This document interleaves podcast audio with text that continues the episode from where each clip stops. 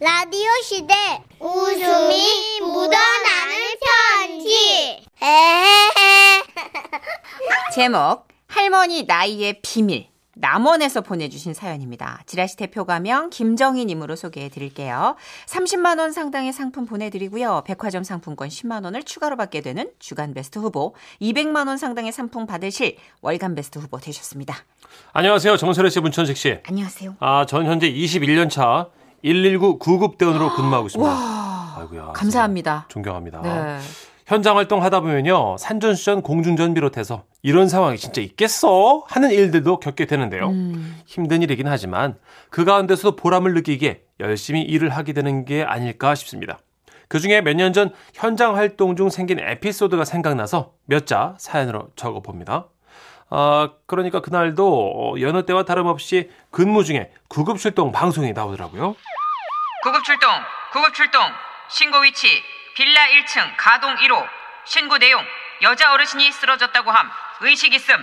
이렇게 미리 내용을 들었어도 신고 내용과 현장 상황이 다른 경우가 있기 때문에 우리는 현장 도착 전 전화로 신고자와 확인해보는 과정이 있는데요.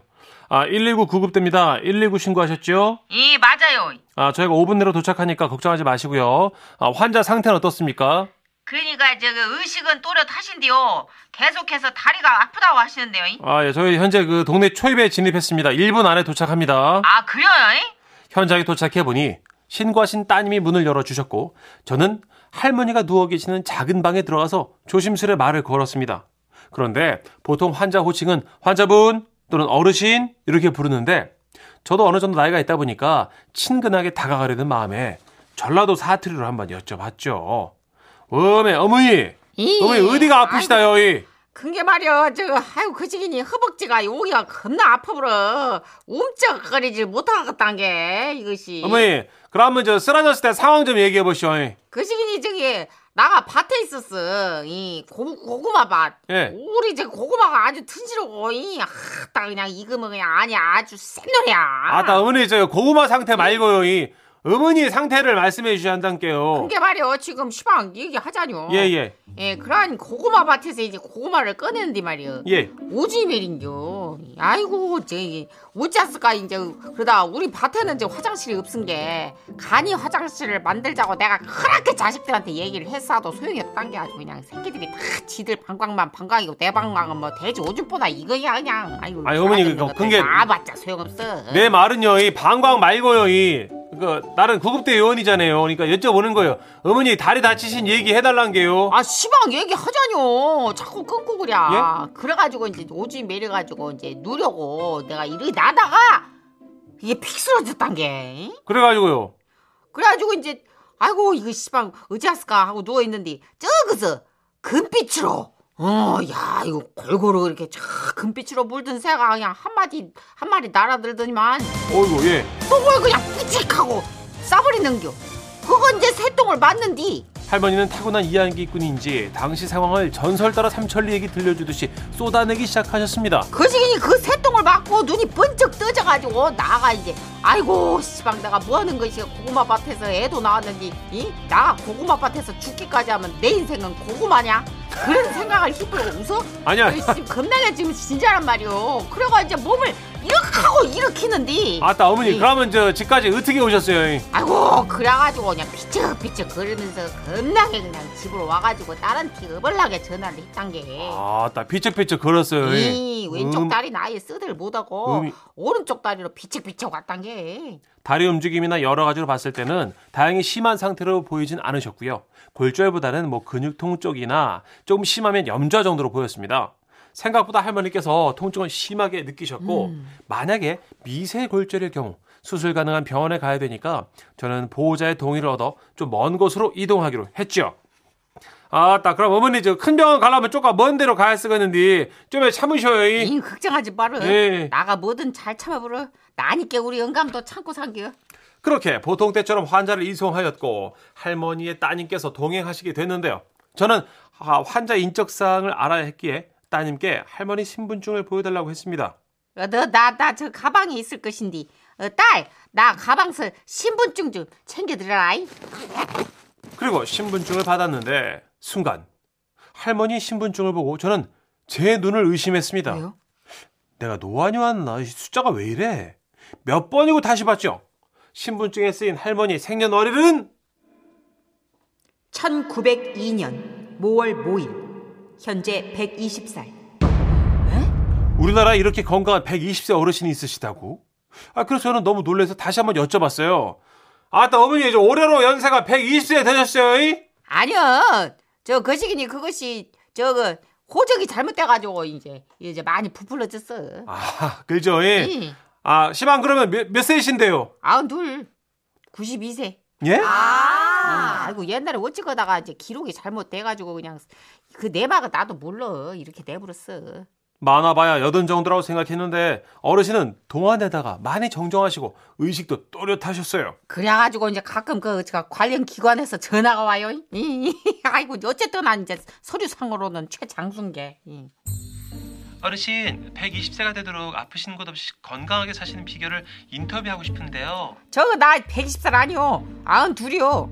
아 근데 저기 서류상으로는 120살로. 그 잘못됐어 많이 부풀러졌어 아흔 둘이란 게. 아 예. 그러면 90 넘도록 아픈 곳 없이 건강하게 사시는 비결을. 아픈 데가 뭐디 없어 개뿔 매일같이 그냥 온몸이 쑤시고 샥신이 그냥 아이고 이게 그냥 여기저기 쑤시고 어지러워 죽겠니 아, 이게- 아이고 아파 죽겠니 끊어요 그뿐만이 아니었습니다. 얘기를 들어보니까 100세가 넘어가면 컴퓨터 전산상으로 두 자리만 입력이 돼요. 뒤에 두 자리만 표기될 수 있- 있었다는데요. 그러니까 120세 어르신은 20살로 표기가 된다는 거죠. 맞아 맞아 맞아 아 그 청년부 전도 예배차 전화드렸습니다. 나한테? 아 예전에 우리 교회 다니셨죠? 스무 살이니? 이런 씨야씨 미친 거 아니야? 야내이 목소리가 스무 살 목소리로 들리냐? 이걸 확 그냥 끊어 확씨 아니 청년부 전도할 어, 야이씨 너 끊어 너 저기 엄마 몇 살이야 확 그렇게 할머니의 120세 에피소드를 듣는 사이 어느덧 병원에 도착했고요. 할머니를 병원 침대까지 안전하게 모셔드린 후 우리는 기소했습니다. 그날 뵌 할머니가 두고두고 기억이 남는데요. 실제 나이 120세까지 할머니가 건강하게 오래오래 어, 사셨으면 좋겠습니다. 어, 아 그리고 방송 들으시는 모든 분들 안전과 건강이 제일입니다. 꼭 기억하십시오.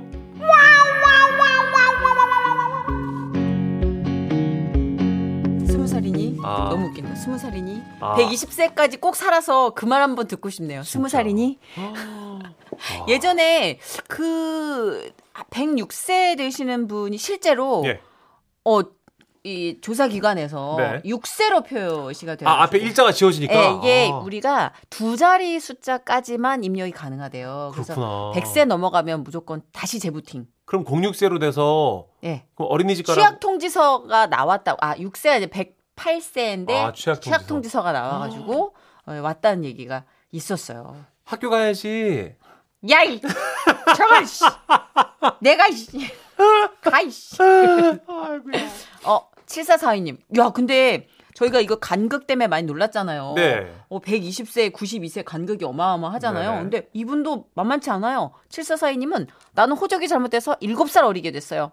나랑 동갑인 사람 만나면 반말하는 게 거슬려요. 헉, 그래도 꾹 참고 계세요. 7살 어리게 사시는 거잖아요. 그래도 아유. 여든 먹은 피땡이가 나한테 반말을 하는데 나는 87. 어? 그 어린 놈은 80인데. 야 너 전쟁 겪었냐? 근데 네. 7살 어리게 살 수 있다면 저는 감내할 수 있어요. 그런가요? 그렇지 않아요? 음. 아 특히 우리는 또 방송을 하는 사람이니까 요즘은 네. 포털에 나이를 다 지우는 추세인데 그 그쵸. 나이 나와 있고 뭐 이제 어떻게 뒤로 못 가잖아요. 그러니까 일곱 살 어리게 살 수 있는 나라 있으면 어우 난 가서 어. 살고 싶다. 그죠. 음. 예. 아, 2044님. 노인분들이 많이 오시는 병원에 근무해 본 적 있어요. 바쁠 때 어르신들께 질문 잘못했다 가는 큰일 납니다. 일 못해요. 본인의 인생 역사가 당신 돌잔치 때 얘기부터 시작되거든요. 맞아요. 어. 이게 좀 적적하시고 말씀이 많이 고프셨나 봐요. 그런가? 왜냐면 아, 이제 예. 점점 더 대화 상대가 없어지니까. 그래서 왜 문진표 같은 것도 이제 주변에서 대신 작성해 드릴 때 맞아요. 최근에 뭐 어지럽다거나 어디 눈이 안 보인다거나 하는 증상이 없으셨어요? 라고 묻는 순간 한 네. 20분 정도 역사가 어. 그게 내가 이제 눈이 옛날엔 겁나게 좋았어. 그래요. 몇 살 때부터 안 보이신 거예요, 어머님? 그냥 이제 결혼하고 나서 스트레스를 많이 받았지. 아, 예. 그러면 이 사고를 앵간히 쳤어야지. 아, 그렇죠. 결혼하고 한 1년 멀쩡하고 그럼 요즘은 안 들어와. 영감탱이가 요즘도 안 그럼 들어오세요? 나 이, 아이 지금은 집에서 안 나가. 짱- 짜증나 죽겠어. 이러면서 서사가 펼쳐지는데 어, 다시 시작되는 거야. 이거 진짜 문진 1번 하는데 한 20분 어, 걸려. 네버엔딩 스토리죠. 그죠. 근데 아, 재미가 또 있어. 그렇죠. 어, 말씀 잘하시는 분들은 또. 정선희 씨가 그런 얘기도 다 들어드리는 스타일. 저는 좀 그렇죠. 예. 그 택시를 타면 조금 이- 어느 정도 연륜 있는 그 이어폰을 귀에 음, 기사님들 꽂아요. 그래도 다 아, 이게 이어폰을 뚫고 들어오세요. 아하, 저런 저런. 근데 재밌어요. 맛있게 들어드리는 정선희 씨. 착해요, 착해. 어 우리 어, 송가인 씨의 노래를 또 네. 네네. 준비해 주셨네요. 들어보죠. 어, 또 좋아하실 것 같아요 모두가 엄마 아리랑.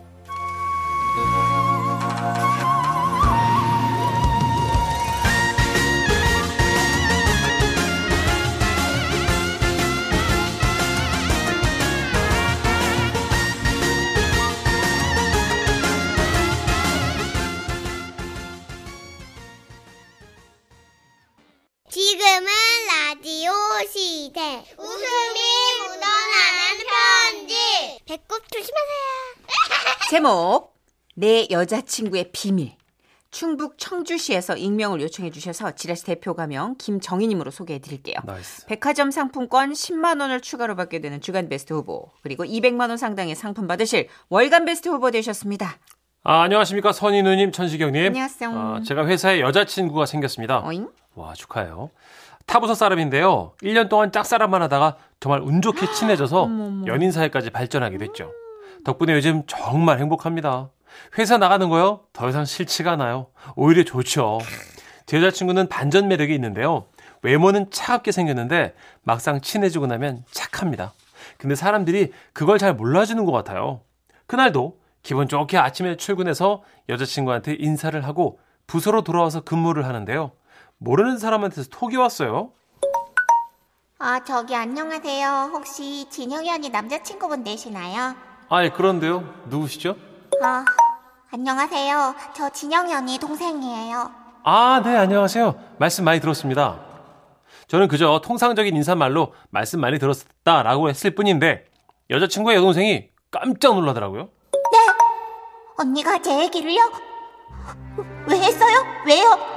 언니가 혹시 누, 누, 눈치챘나요? 저 가만 안 둘 거래요? 언니 화 많이 났나요? 네? 아니요. 아, 뭐 그런 자세한 얘기까지는 안 했는데. 다행이에요. 저 지금 완전 식은땀 났어요. 너무 쫄았잖아요. 아, 사실은 좀 부탁이 있어서 연락드렸어요. 어, 언니가 며칠 전에 제 원피스를 입고 나갔거든요. 아, 혹시 그 파란 원피스? 아, 네네. 그거 맞아요. 네네. 그게 제 원피스인데요. 언니가 예쁘다고 마음에 든다고 하더라고요. 어, 근데 오늘 제가 입고 나갔다가 그, 그게 그만 찢어졌어요. 이제 언니가 그 옷을 못 입게 됐어요.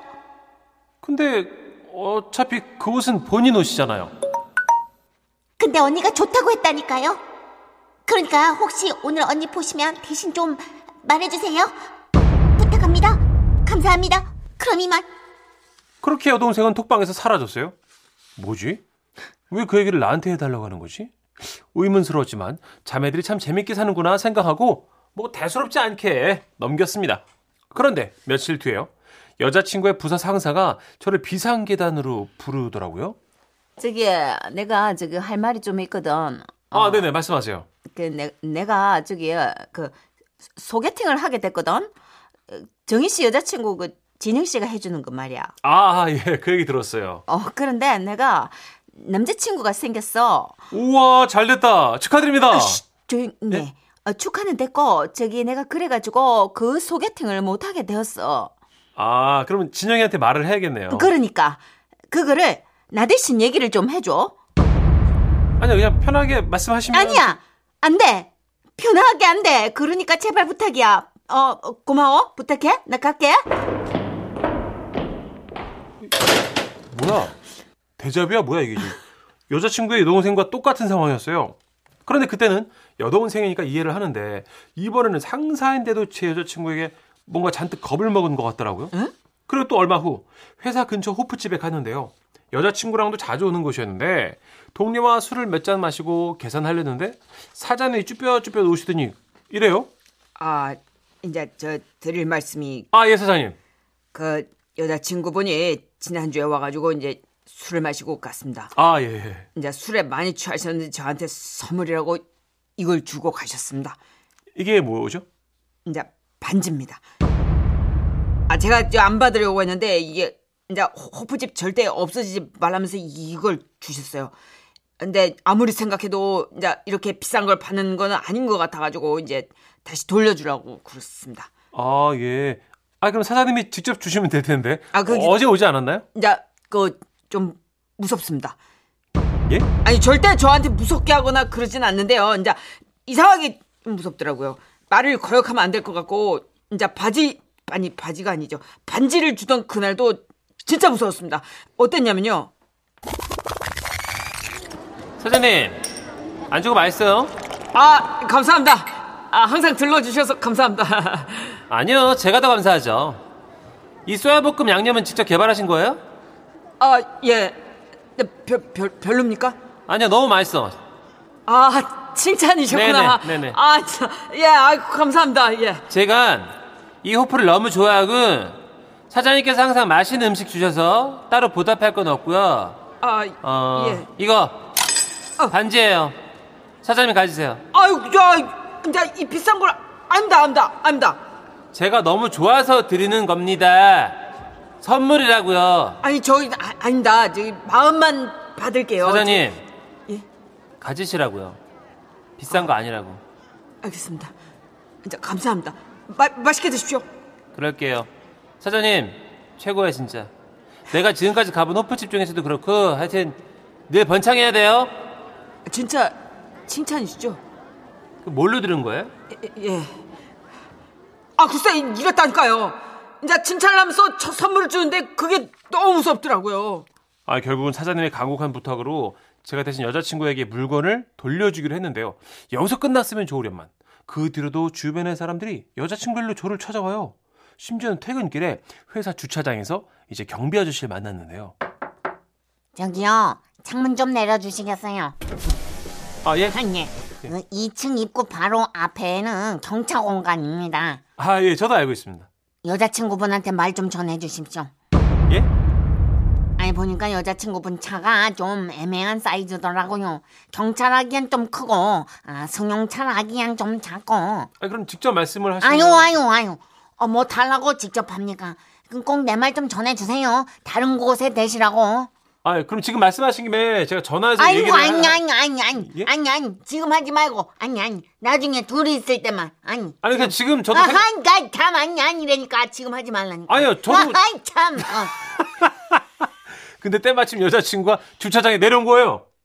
어, 저 여자친구 오네요. 얘기하면 되겠다. 난, 간, 간. 네. 난 이만 갑니다, 아니. 저, 저, 어, 저- 신기하죠.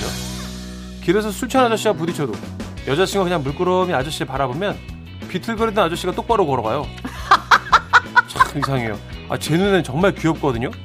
왜 사람들 다 이렇게 무서워할까요? 말투가 좀 차갑고 눈매가 내성구 빼고는 평범해요. 오늘은 또 누가 절 찾아올지 궁금하네요.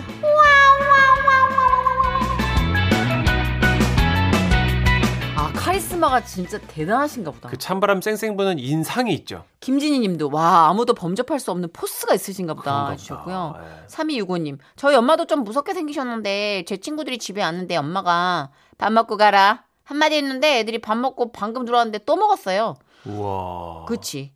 저희 엄마도 약간 이 포- 포스가 있거든요. 어, 화나신 거 아닌데. 예. 예. 지- 그러니까 학교에 찾아오시면 다 인사했어요. 어. 애들이. 학부형한테 보통 인사 안 하거든요. 안 하죠. 예, 예. 포스가 있으니까. 7636님. 아, 저도 회사에서 상사입니다. 근데 무서운 부하 직원이 하나 있어요. 있어요. 저도 모르게 그 친구가 시키는 일을 하고 있더라고요. 아. 맞아요. 복사랑 전화 받기 등등요. 예. 우리 지랄 씨의 오래전 막내 윤나영 작가 기억하십니까? 아, 나에게 알죠. 예. 시작부터 국장님 포스였죠. 맞아요. 뒷짐지고 다니면서. 예. 말 많이 하지 말라고 저한테. 말을 해야 되는 직업인데. 말해야 되는데 네. 쓸데없는 말 많이 하지 말라고 지적받고. 아, 어. 그 보면 좀 이렇게 포스가 상당해서 범접할 수 없는 그 이미지들이 있어요. 그러게요. 개그맨 중에는 없지 않아요? 개그맨 중에는 이런 포스 별로 없지 아, 않아요? 홍기훈 씨. 어. 홍기훈 씨가 약간 이런 아, 포스였어요. 선배님. 예, 맞아요, 맞아요. 홍기훈 씨가 가만히 옛날에- 있어도 눈빛이 이글거려서 예, 그렇죠. 그렇죠. 예, 예. 알아서 기계하는 스타일 있잖아요. 어, 예. 그렇죠. 여자는 이경실 씨 정도? 경실 누나랑 또 음. 배우 이혜영 선생님. 아, 이영수. 허! 맞아, 이영수 네, 이혜영 선생님. 네, 네. 미스터 차! 어. 아들. 맞아. 맞다. 아, 그런 포스 어. 정도. 부럽다. 그죠. 예. 임지영님이 여친이 혹시 불광동 휘발유? 아, 그럴 수도. 불광동 휘발유는 한 90년대 초반에 유행했던 맞아요, 이름이죠. 맞아요. 네. 예. 아, 아 근데 이 포스가 가끔은 좀 부럽다. 일할 한 때. 뵙고 싶다. 네. 네. 아니야, 아니야. 평생 안 마주쳐도 될 것 같아. 광고 드릴게요. 네. I'm gonna